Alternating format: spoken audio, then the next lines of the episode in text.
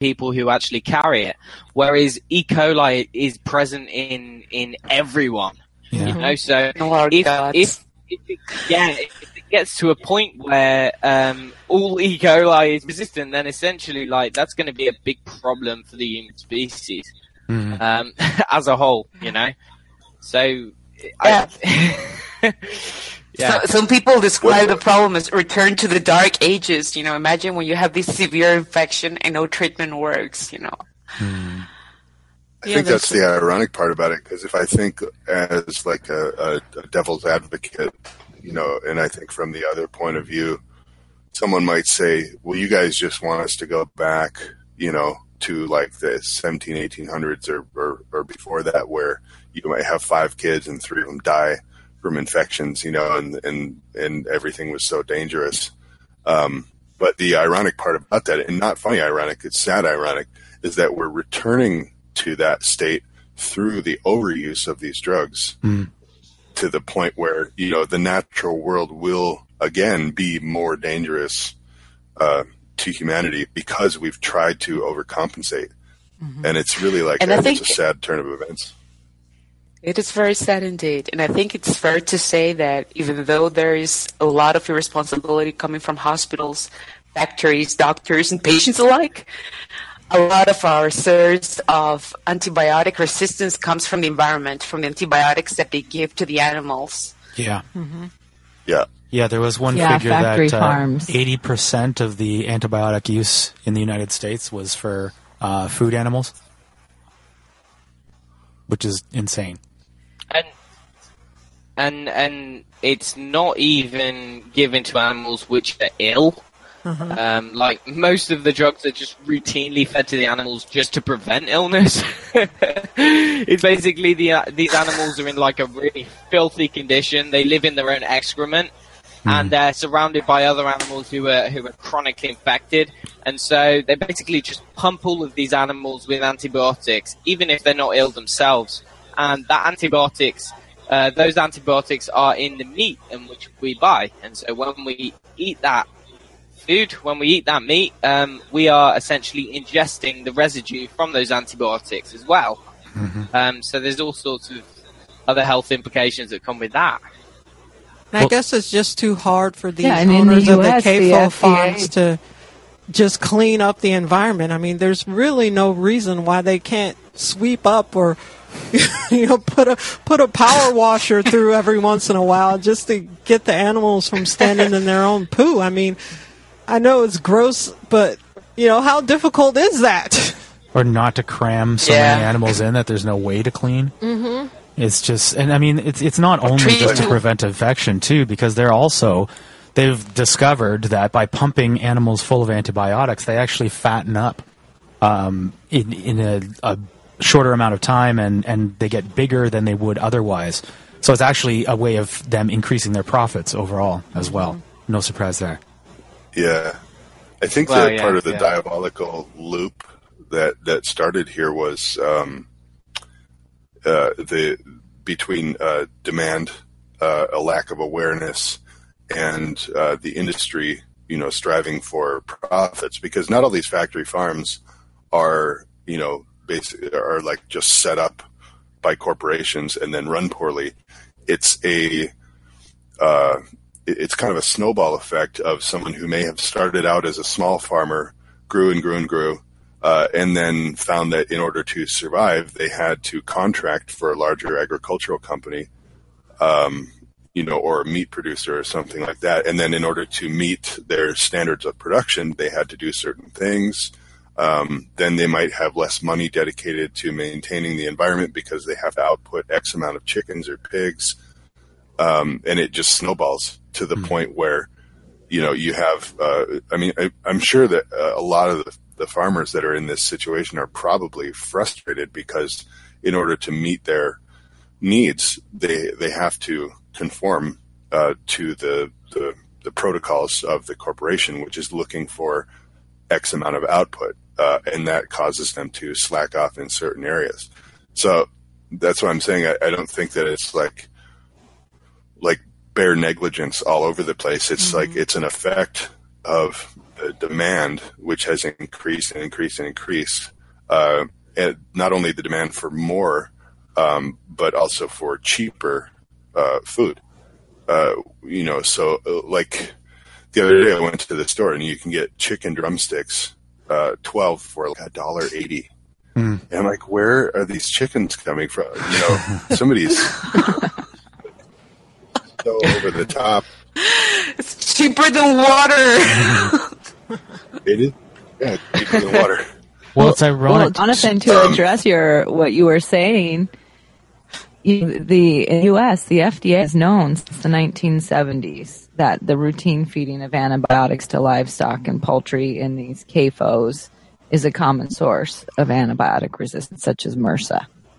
You know, so they they they have the information, and in the U.S. Right. there's been several. Um, representatives that have tried to do something about it because the U.S. is a mad factory farm producer. And like you said, maybe somebody started out as small chicken growers and then they got bought out by a bigger company and more and more um, production is, you know, to keep in business.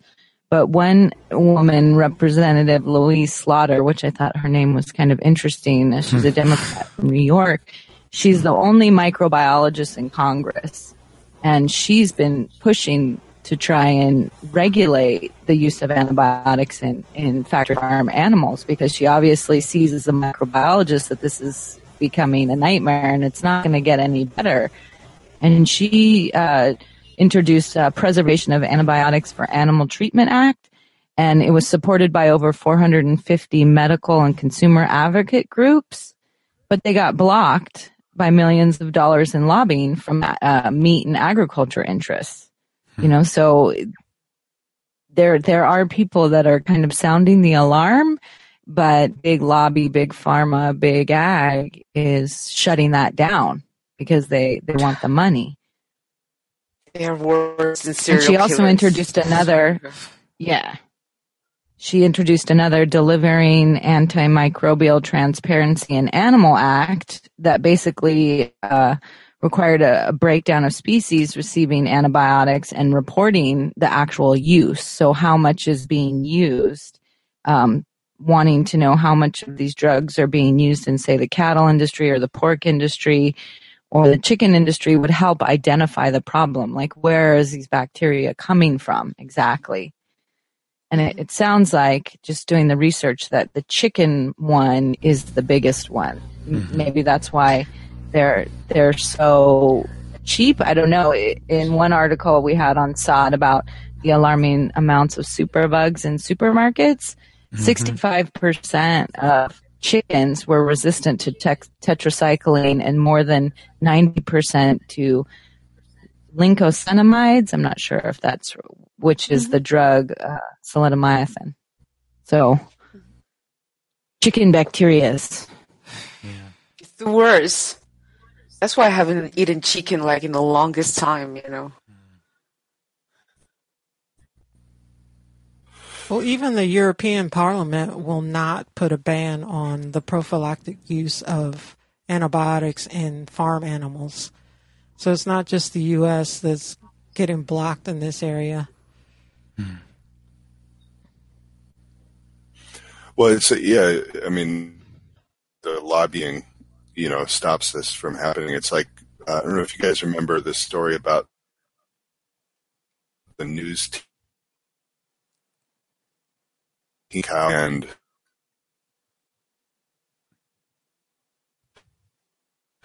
don't remember exactly. Jonathan, you're going in and out. We're catching like every fourth word. Yeah. Yeah. Oh, okay. Well, uh, w- uh, I was going to say, uh, why don't we? Um, do you guys want to go to that second clip? Uh, Sure. so we can hear Yeah. the, Yeah, uh, the the, the story. Good news, yeah. Yeah, the good part. The doctors had given us absolutely no information about this bacteria or how to control it. We discovered that staph is highly contagious. It can survive on surfaces and fabrics for several weeks, and it can easily pass from person to person through casual contact. We also discovered that MRSA was rampant in the community. Once we recognized the symptoms, we realized that it had been circulating among the children in the form of impetigo, which is caused by staph, for over a year. This became a serious problem. After the cotrimoxazole prescription ended, I was immediately reinfected by one of my friend's children. My body was completely unable to defend itself, and I still didn't know why. I didn't want to get on antibiotics again, so I began to try home remedies. Some of these remedies seemed to help. Some made it worse. But nothing stopped it completely. Then one of the infections got out of control and began spreading rapidly through my left arm. I was forced to go back to the doctor. By the time we got a new culture done, it showed that the bacteria had developed resistance to all the previous antibiotics, and there were only two medications left that could be taken without an IV tetracycline and rifampicin. To prevent it from gaining resistance, I was placed on both of these at the same time. When the doctor removed the scab, we discovered that the infection had dug a hole into my forearm a full one quarter inch deep. Because it was so deep, it took just over two months to heal. I continued taking both of these antibiotics for that entire period. By the time the hole had closed, I was already seeing signs that the bacteria had acquired resistance. During this two month period, I had self quarantined to avoid reinfection. My children were visiting their grandparents, and one of them had been put on antibiotics during the visit to fight her own infection. Just before they returned, her symptoms came back. At this point, it became clear that I was going to get reinfected. It was also clear that antibiotics were a dead end.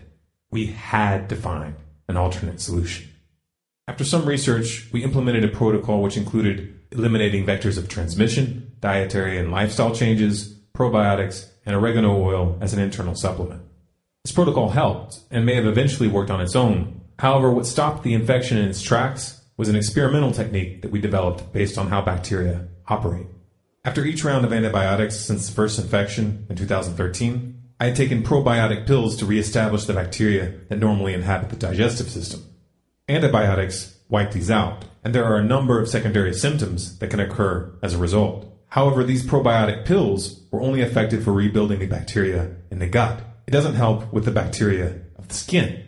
Healthy skin is colonized by good bacteria which form our first line of defense. Killing it creates a vacuum. After months of heavy antibiotics, I had totally wiped out my skin's ecosystem. Once I realized this, it dawned on me that I had to find a way to repopulate the good bacteria on the skin. To do so, I started by buying a bottle of wide spectrum probiotics in capsule form. I then created a culture of this bacteria by emptying the contents of one capsule into a one quart jar of cooled black tea with one cup sugar. I then covered the jar with a cloth and set it on a shelf.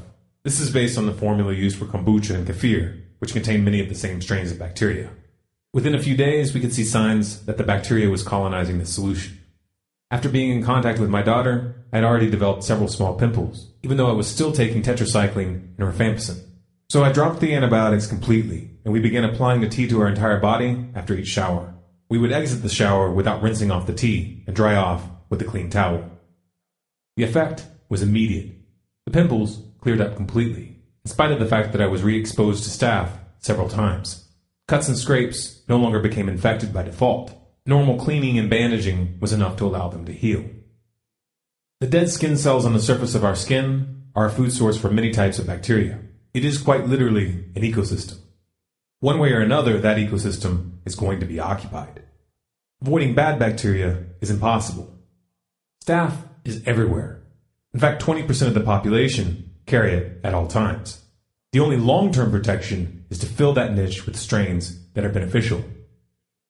It's important to note, however, that the overall state of one's immune system is a critical variable. During this infection, I experienced firsthand the correlation between too little sleep, exhaustion, poor diet, stress, and the symptoms. Unfortunately, most doctors neglect to mention any of this. Most resort to antibiotics by default and often prescribe them improperly or when they aren't actually needed at all. If all you have is a hammer, every problem looks like a nail. There are a number of experimental therapies which hold promise for the treatment of antibiotic resistant bacteria in the future, but it may be years before these are widely available. In the meantime, if you or your family find yourself dealing with an infection that just won't go away, it's important to realize that conventional medicine may not be able to help you, and that your doctor may pressure you to pursue treatments that only make your condition worse. That's a frightening reality to come to terms with. But if you do your research and take responsibility for your own health, there is hope. For more details and specific instructions on treating and preventing MRSA outbreaks in your home, visit our website at stormcloudsgathering.com forward slash how to stop chronic MRSA. To support our work, visit our donate page at stormcloudsgathering.com forward slash donate. You have permission to download and transmit any and all of our content through any venue, commercial or non commercial. If you want more, follow Storm Clouds Gathering on YouTube, Facebook, and Twitter. For sources, transcripts, and email updates, visit our website at stormcloudsgathering.com. That was great. Yeah. Great story. Yeah. How much? Um. How many capsules did he use? Did he said one? Yeah, he Yeah, said just just one. one. Just one, and it was normal tea, or it was a specific tea? It was black tea, Black and then tea. he added sugar. Sugar like one to feed the cup, he bacteria. said. Yeah. So one quart of liquid. It's fascinating. Yeah. I can do that. Well, it seems like it's not a bad idea, even just as, um, you know, just as a defense to do that every once in a while, just to kind of repopulate. You know, every in in health circles, people are always talking about taking probiotics, but nobody mm-hmm. really ever mentions the idea of like, you know, giving a little boost to the the bacteria culture on your skin. Yeah. So doing something like that, you know, mm-hmm. if you if you don't have an actual infection, then maybe just kind of periodically, I don't know, once a month or something like that, just add something on. Yeah. Sounds like the equivalent of, you know, when your animals go outside and roll around in the dirt. Yeah. Um, it's I mean it's pretty pretty it's it's a pretty brilliant approach really and and I'm actually surprised that you don't see more of these kinds of protocols out there because um I mean the the, uh, the approach to kind of getting rid of um, a bad bacterial balance in um, the digestive tract is to do something like take probiotics or do a probiotic enema or something along those lines to kind of try and reintroduce some good cultures to kind of push out the bad.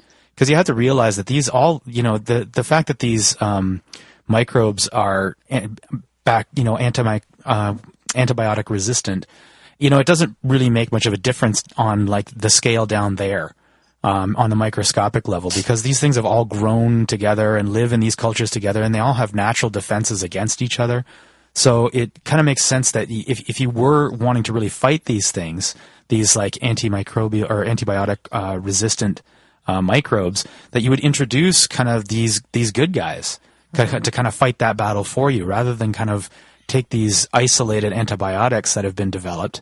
You know, just put in the soldiers that have been proven to actually work. You know. Yeah. Yeah. Totally. Well, there are actually um, microbes that's found in the nose that actually produce their own antibiotics. And there's some researchers, I don't know if they're from Germany or someplace, they're trying to use what they found in human noses to develop a new antibiotic. But I think the problem I was with thinking it. with developing new antibiotics is that it's not profitable and uh, none of the pharmaceutical industry want to take that on because you only take it for a set amount of time versus like uh, diabetes drugs or drugs for heart disease where you take them for your whole life basically. So it's not really profitable. So nobody really wants to do it. Yeah. Mm-hmm. So, I was yeah. thinking actually, if MRSA is so prevalent in people's noses, what if you know you do the same thing uh, instead of a skin irrigation? It could be like a nasal irrigation. Mm-hmm. Mm-hmm.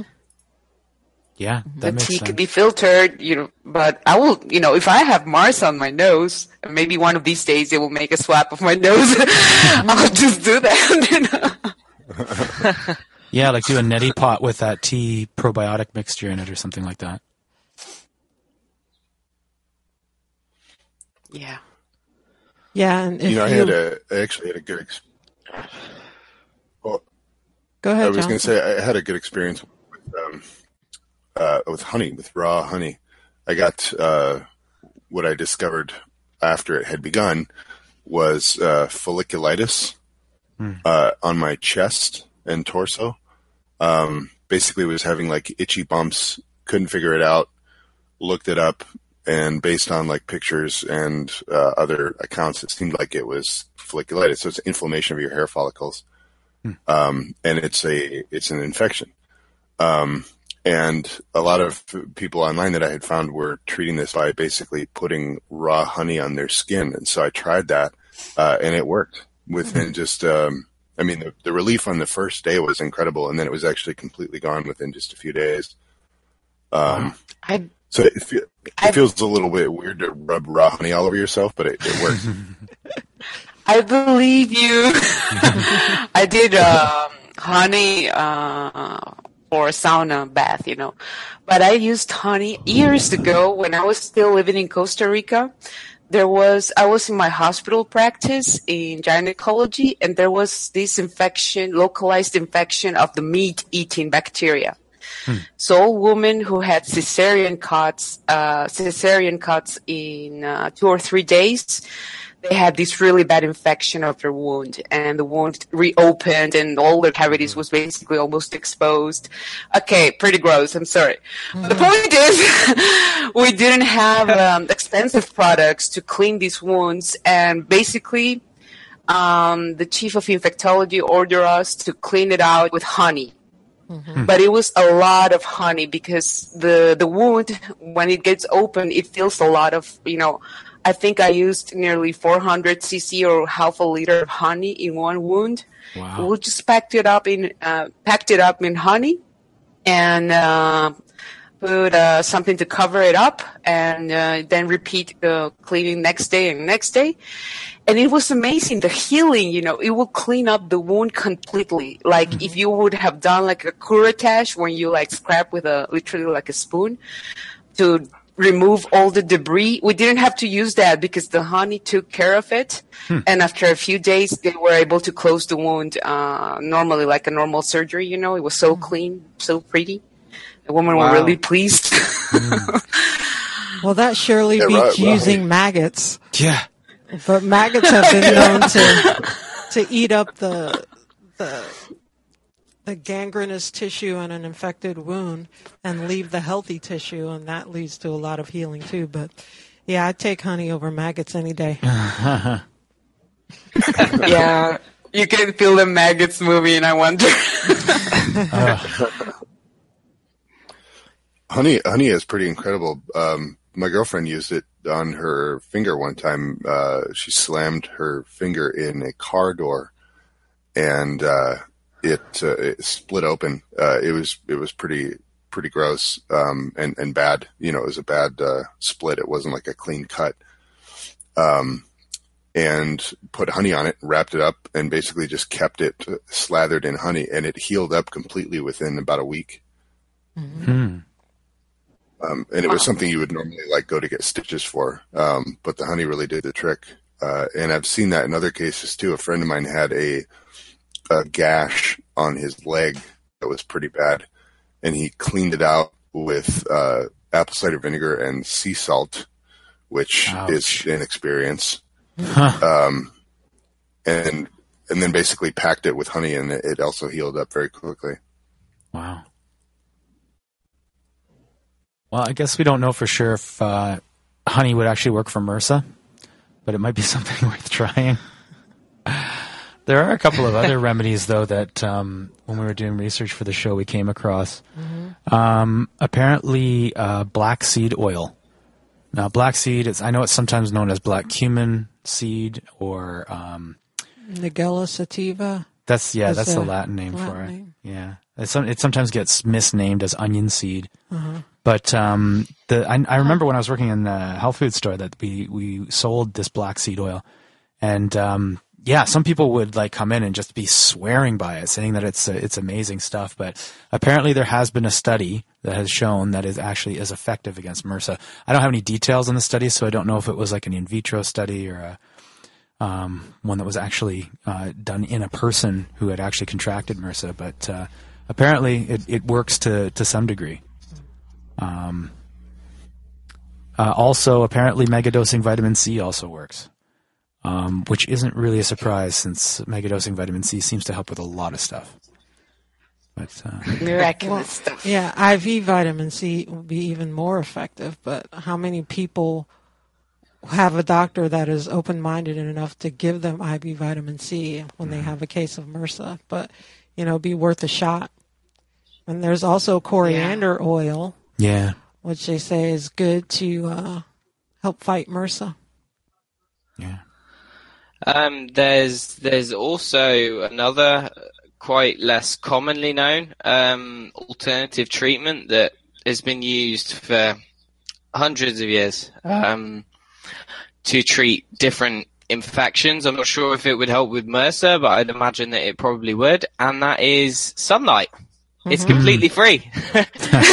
Um, yeah, you know, it's there all it's there all the time. Um, and they basically before antibiotics were first discovered, um, there was actually a movement in medicine, um, and it was called heliotherapy. So what they did was they started examining um, all of these different infectious diseases. Like the, the main one was tuberculosis, and what some what some of the physicians actually um, came to the conclusion they they they sort of theorized that tuberculosis was a disease of darkness. So they found that the people who got tuberculosis were the ones who spent most of the time inside, outside of the sunlight. Or if they they did go outside, they were not exposed to the sun at the right time of day. Um, and so what they did was they took a number of these patients with TB and they didn't give them any medicine. They didn't give them anything else. They simply took them outside every single day for the space of over a couple of months and it completely, completely, um, cured the TB, um, like perfectly. and so they were fascinated by this. And it's recently come to light over the past hundred years or so that UV light, the, um, the UV part of the electromagnetic spectrum is actually nature's antibiotic. And so when your skin is, um, is, um, exposed to UV light, what your skin does is it absorbs the UV light and it uses it as a natural antibiotic because it, I mean you can if you if you ever go camping or anything like that um, you can actually buy certain water filters that use UV light specifically and all you do they're like a little pen and you basically just shine the UV light onto the water and it will kill all of the bacteria um, and so yeah, yeah, and so and so what? There's there's a, a photobiologist called Alexander Wunsch, and he does a lot of work on this nowadays. He's actually taken a lot of the work that was used before the antibiotics. He started applying the, these to his clients nowadays, um, and yeah, he he swears by it. He basically he's under the impression that um, UV light, you know, we use it as an antibiotic, and it's our our natural way of um, of pr- protecting ourselves aga- against these infections. You know, so that's another thing you can do. You can go outside uh, midday. Yeah, I've read I books on heliotherapy, and back in the olden days, before antibiotics, there were so many, and before they were used so widespread, they would have the whole ward. If they had wounds on their legs or wherever, they would push their beds out onto the deck of the hospital and just expose all of them to sunlight. And it actually really, really sped up the healing of their wounds. Hmm. And actually, people That's Yeah. very cool. yeah, they would like disinfect their, you know, kitchen implements, pots and pans or butter churns or whatever. They would set it outside in the light and the sunlight would act as a disinfectant. Yeah, in in the hospital wards, they um they also used to set up um special UV lamps, so all of the hospital patients would be under these lamps all day. And some experiments have actually shown that when um a wound is under full spectrum sunlight, or um or yeah, full spectrum sunlight, which includes infrared and UV, the um the healing process is is increased by like I can't remember how much, but it's significantly increased. But what what they also found was that when you expose a wound to blue light, which is just um, which is say an artificial light source like a fluorescent or halogen light bulb, which doesn't um, contain any of the infrared or UV spectrum, when a wound is um, is exposed to blue light, it delays the healing process by a massive amount. So basically, if you go into a hospital ward, you'll look at the light source and you'll see it's fluorescent light. and and this research basically shows that the, the, the rate of healing under that light is is is severely hampered. So Oh, you know, if you've got I a hope- room like this, I hope you never, you know, get to visit like an isolating unit for a multi multi-resistant tuberculosis patient. Like it looks like a cave, you know, it's just like Yeah, it's totally It's, on uh, lockdown. House hospitals don't even have like uh, courtyards anymore where the patients can go outside. So if you're suffering from some kind of infection or an open wound, you can't even go outside and get any sunlight. yeah, uh, yeah. So chatter. Uh, it's telling us that milk of the Tasmanian devil is discovered to be highly antibacterial. I think this is not a joke. I think there's an animal called Yeah. Yeah, I think there was an article about go. that on SOTT. Tasmanian devil milk. Yeah, they hooked the female Tasmanian devils up to milking machines. they How do they get a milk. hold of them? I don't know. I'm just making that up. But uh,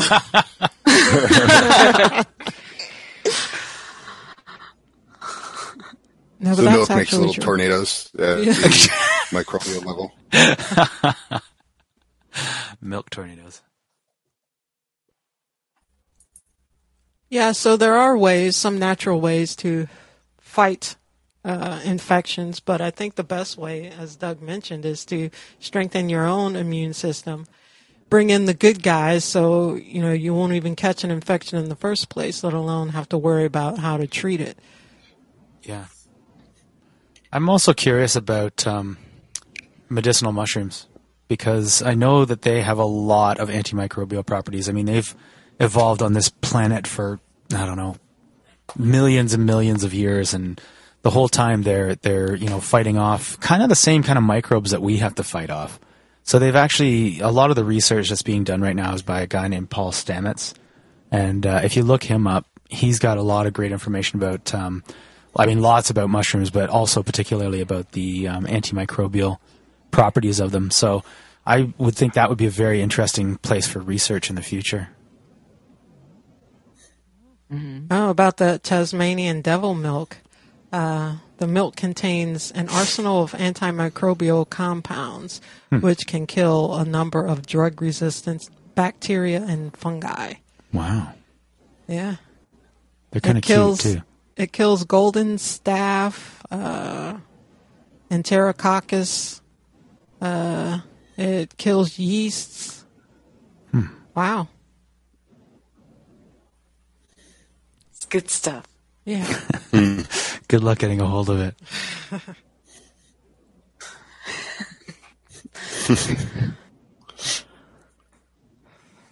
Well, we are we're coming up on our time. How do you guys feel about uh, going to the pet health segment for today? Yeah, sounds good. Yes. yeah, sweet. Cool. Uh, yeah, this is about uh, raisin toxicity in dogs. Uh, so it should be a pretty interesting talk, and uh, we will uh, return after this.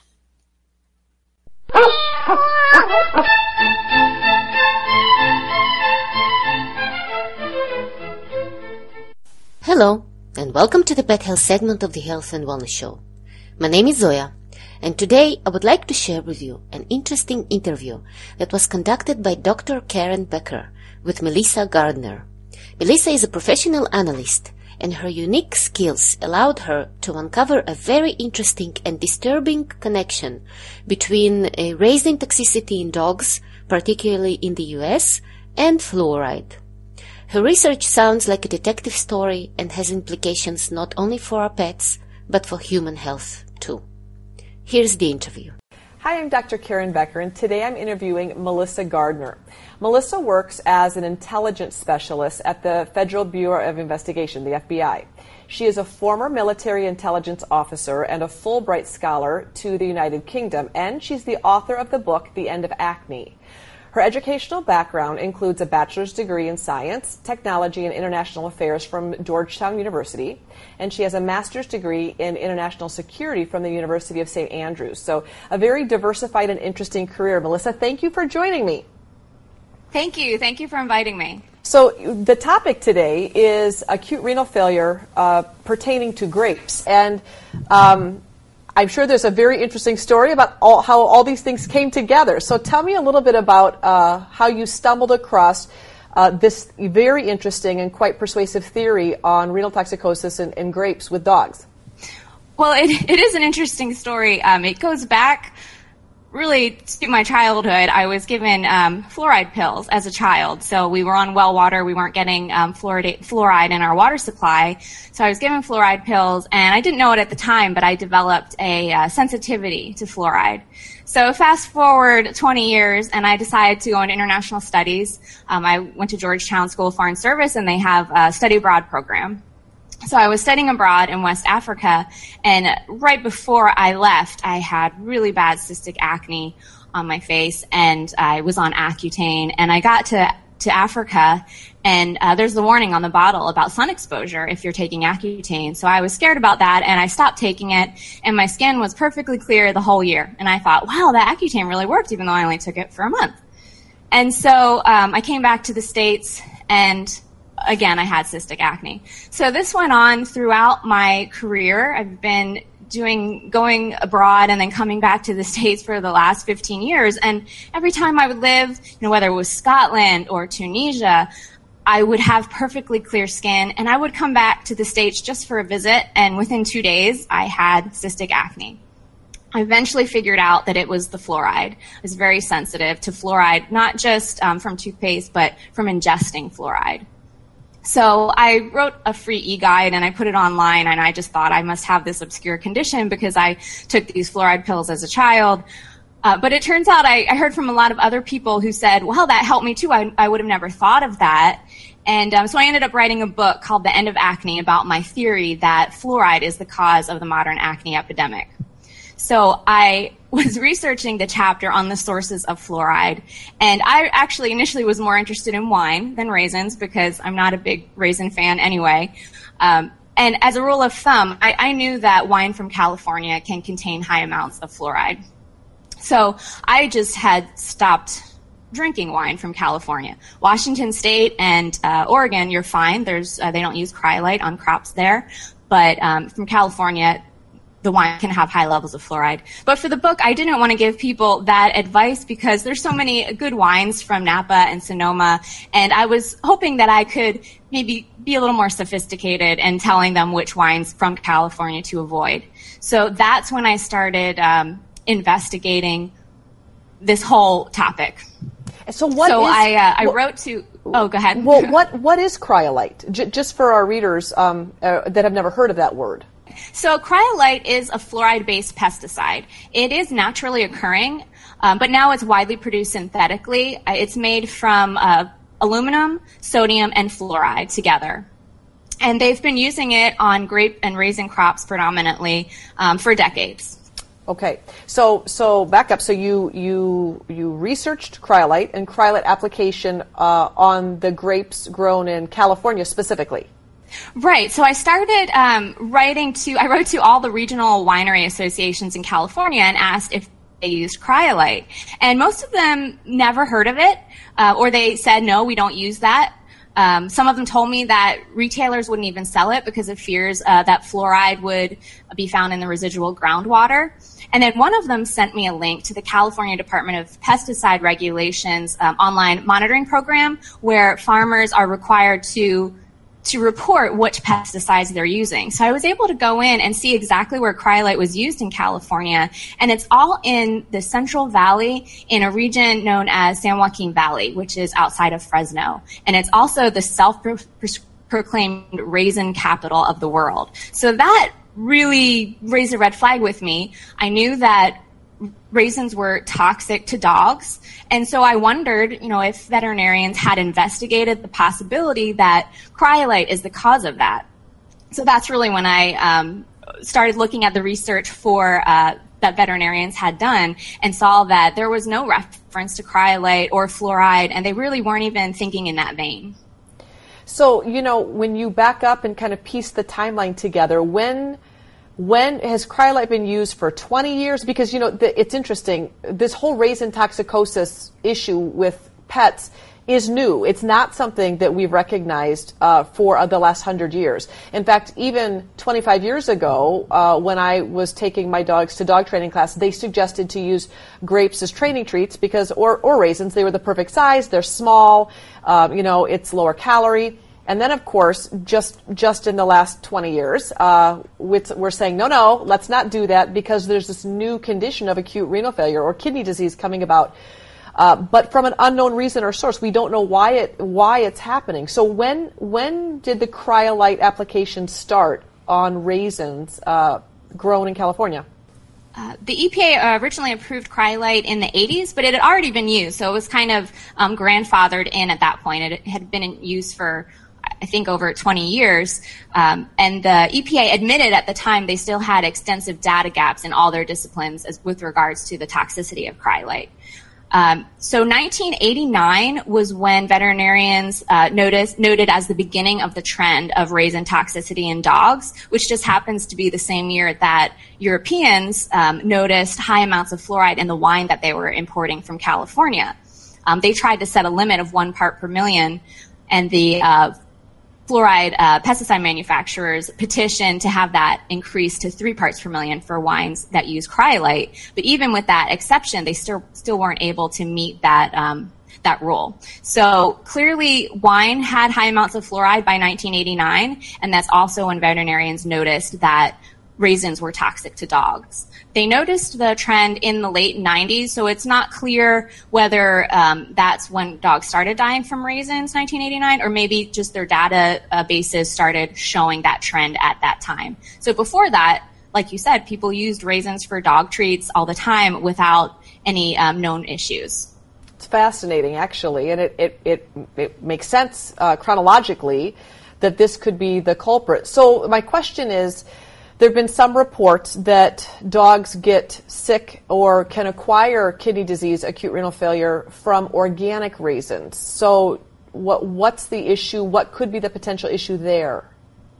That's a really good question. I did see, I haven't found any confirmed evidence, like any studies that show that the dog ate, dogs ate organic raisins, um, except for an ASPCA um, Animal Poison Control Center, they did a comprehensive uh, retrospective analysis in 2005, and they mentioned I think the exact quote was, in one dog, the raisins were described as organic. So I didn't know if that was officially confirmed that the dog had eaten organic raisins. Um, but even so, uh, the uh, pesticide manufacturers did petition for cryolite to be included on the uh, allowed pesticides for organic crops, but their petition was rejected. Um, so, according to the USDA's website, cryolite is not allowed on organic crops. Um, I also wrote to every organic raisin manufacturer I could find in California and asked if they used cryolite. Uh, they confirmed that they didn't and that it was not allowed. Um, however, I was reading on the California Department of Pesticide Regulations website, and in their 2014 annual use summary report, they mentioned that cryolite is allowed on organic crops. So I was trying to figure out the discrepancy there, and um, I have kind of been passed around to different agencies in California's pesticide monitoring program, trying to figure out why someone, at least in California, thought that um, thought that it was allowed.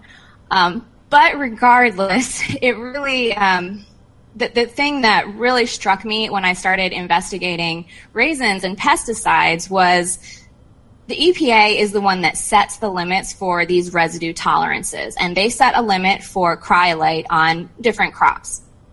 The FDA is responsible for monitoring and enforcing that limit. So uh, the FDA screens for pesticides on an annual basis, but they don't screen for fluoride. So nobody is actually uh, monitoring the uh, the use of this pesticide.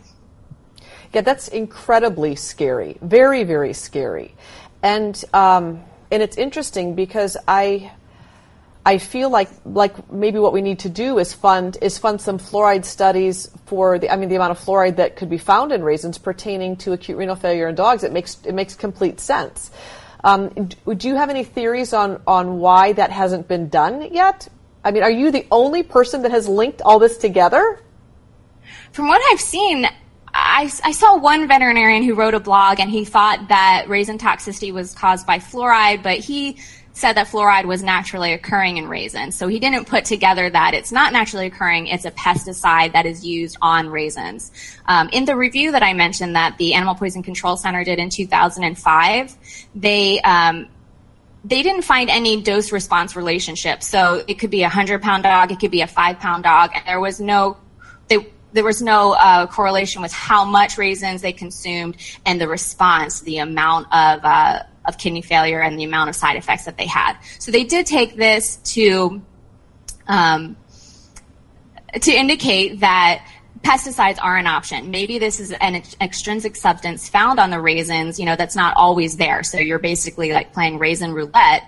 Um, they did a in the 12, pound, 12 page study. They only had one paragraph evaluating this hypothesis that maybe it was pesticides, and in my opinion, they very quickly discounted pesticides. Um, for not very good reasons. Uh, the first reference, uh, they said, here's a study that shows that pesticides aren't um, aren't aren't there's not enough pesticides on grapes when um, when they're used in the correct fashion. And they reference a study done in Sardinia. So Sardinia is you know an island in Italy, one of the blue zones, you know, known for the highest resveratrol content of the world on their wines. It's a completely different plant than what we're growing in California. Right. So I didn't think that was good reasoning. And then the other thing they pointed to was the FDA monitoring database that showed that um, that they uh, were inspecting grapes, um, but they weren't inspecting raisins, which was very odd. Um, even looking at the California Department of Pesticide Regulations monitoring program, in all of the 90s, they only inspected raisins once in 1995, and they didn't screen for fluoride. And since then, they've only inspected raisins two more times, 2010 and 2012, which is really odd because they generally inspect all the common fruits every year. Hmm. And even very obscure fruits are checked on a regular basis. So I found that very strange that raisins weren't being looked at more closely by any of the government, either state or federal agencies. Well, and maybe maybe they just they just don't want to see what's there, so they're choosing not to inspect it. We just don't know, obviously, but that is that is quite suspicious. Because you've done, you've kind of uh, you have a history of kind of researching fluoride. Do you know are there labs that can check fluoride levels? If you know if this is something that the veterinary that veterinarians wanted to pursue, is it pretty? Is it something that could be easily done? I think the easiest way to confirm or refute this theory is to test for fluoride. So the next case of raisin toxicity in dogs, um, if they were able to test the animal's urine, the blood, and the offending raisins if they're available, and see if there's elevated levels of fluoride to see if the dogs are suffering from fluoride toxicity and not raisin toxicity. Well, let me tell you, I um, uh, when you contacted me and said, "What do you think about this?" It's something I had, of course, in the back of, of integrated veterinarians' minds. We're all thinking there has to be something. They're a little bit like the chicken jerky, where we haven't been able to identify that there is a toxicant there. Assumably, there has to be something um, man-made and a foreign chemical creating disease in animals' bodies, and the same has to be true. Uh, we just haven't yet discovered it. We know that wild dogs, coyotes, wolves, have been known to forage on grapes. In fact, in some parts of the world, they eat quite a few grapes, and they don't seem to have. Um, problems with uh, acute renal failure that we know of. It's not been identified. So it does appear that this could be a quite plausible theory that just needs to be investigated. And I think it's awesome that you've been able to piece it together through your very diversified background.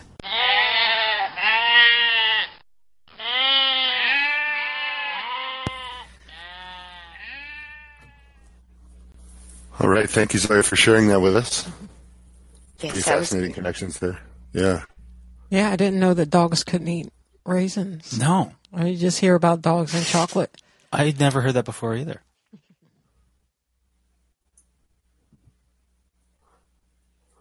Um, well, I don't have a uh, a recipe for today. My apologies. It's been a busy week. Uh, we will have one ready for you uh, next week. I will make sure to get that uh, prepared. I was hoping to have got some uh, some salmon so I could do a salmon recipe, but alas, I got skunked when I went out fishing. But if you think about it, we did had a recipe for today's show by storms, clouds gathering. You know, Mm-hmm. one Exactly. capsule Yes. of probiotic in One a cup of quart of- tea, and then No, a quart of tea one quart of tea and a cup of sugar, and one cup of sugar. and you have to Yes. leave it for Leave it for a few days yeah. Until the Yep. culture grows and it's ready to use. You bath Mm-hmm. on it. Yeah. I wonder if he put it in like a spray bottle or something like that, or if he just kind of dumped it on himself. I think a spray bottle would be much more efficient. I think so too. I would think so Yeah. too. Yeah. All right. Well, that is our show for today. So we'd like to uh, thank everybody for tuning in. Uh, thank you to our chat participants for uh, taking part in the chat, and uh, really appreciate you guys listening. Uh, be sure to listen to the SOTT Radio Show on Sunday at noon Eastern Time. Uh, if you are in a different time zone, just go to radio.sott.net uh, and the uh, the show will be posted there in your local time zone. So be sure to check that on Sunday morning, uh, wherever you might be.